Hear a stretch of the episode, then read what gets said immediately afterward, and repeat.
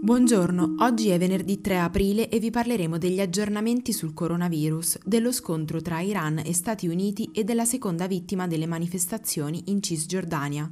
Questa è la nostra visione del mondo in quattro minuti.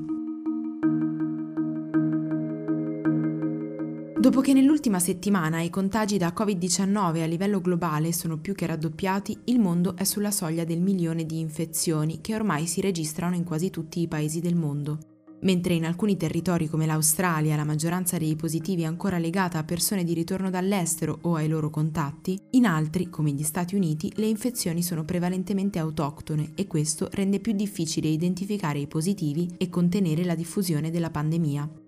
In controtendenza rispetto all'atteggiamento iniziale, la Presidente della Commissione europea Ursula von der Leyen ha annunciato che l'Unione europea stanzierà un fondo di cento miliardi di euro per permettere ai paesi di sostenere le imprese e non perdere posti di lavoro.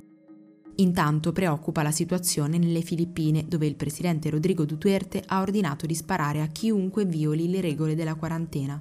La dichiarazione è arrivata dopo l'arresto di ventuno persone che erano scese in strada a Quezon City, sull'isola di Luzon, per chiedere aiuti dal governo. La maggior parte dei quarantotto milioni di persone che vivono sull'isola sopravvive infatti grazie a lavori giornalieri interrotti a causa delle misure restrittive.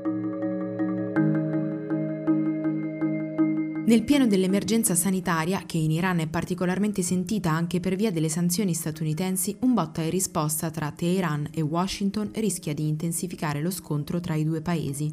Il presidente Donald Trump ha avvertito il premier Hassan Rouhani che non tollererà ulteriori attacchi al proprio esercito di stanza in Iraq da parte di gruppi armati sostenuti da Teheran. Nel giro di una settimana, infatti, tre missili hanno colpito due basi statunitensi nel paese occupato, uccidendo tre soldati.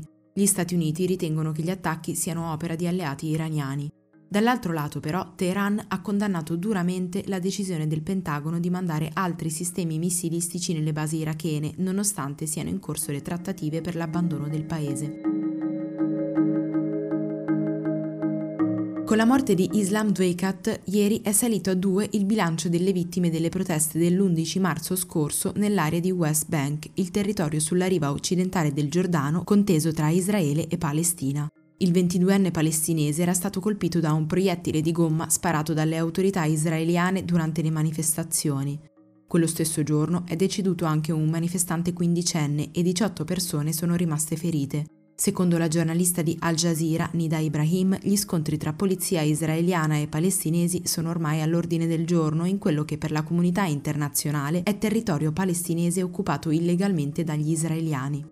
Attualmente vivono nell'area seicentomila cittadini di Israele e due virgola nove milioni di palestinesi. L'ispettore generale del Dipartimento di Giustizia statunitense Michael Horowitz ha riscontrato anomalie in dozzine di richieste di intercettazioni gestite dall'F B I. Il grosso del problema era emerso durante le indagini per il Russiagate, in seguito alle quali l'agenzia federale era stata accusata di aver abusato del proprio potere e dei propri strumenti di sorveglianza. Tuttavia, il problema non riguarda solo questo singolo caso. Da tempo, questo genere di procedure sono oggetto di critica perché opache e autoreferenziali. Non sempre l'intrusione della privacy dei cittadini, infatti, sembra essere giustificata o supportata dalla necessaria documentazione. Per oggi è tutto. Da Antonella Serrecchia e da Rosa Uliassi, a lunedì.